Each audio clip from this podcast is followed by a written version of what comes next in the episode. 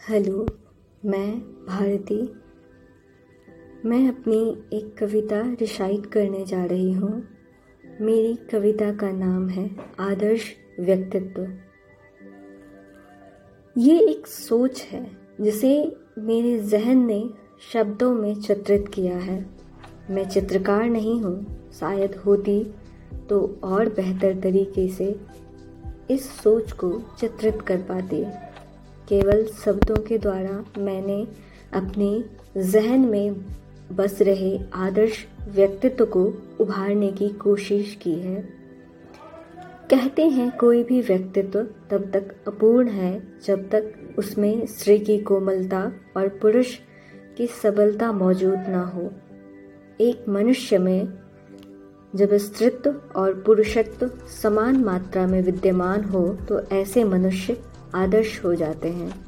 और मैंने अपने जहन के इसी आदर्श व्यक्तित्व को उभारने की कोशिश की है। आदर्श व्यक्तित्व। शांत चित्त, प्रसन्न मुख, गंगा रूपी पवित्र धारा हो आग्नय की तेज ज्वाला। कोमल हो शिशु सा, पर विकट समय व्याग्र हो।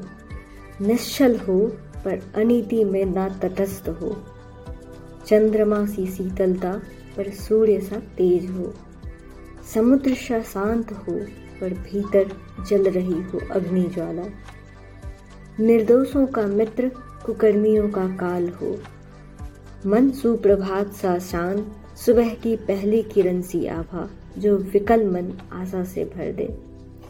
हो सांसारिक, पर हर बंधन से मुक्त हो। नीति नियमों से पड़े सच्चाई ही जिसकी ढाल हो, नियमों में बंधे होने पर भी स्वच्छंद हो।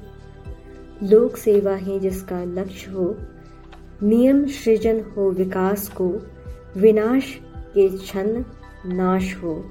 सोच ऐसी सुदृढ़ हो। Thank you you for listening to today's podcast.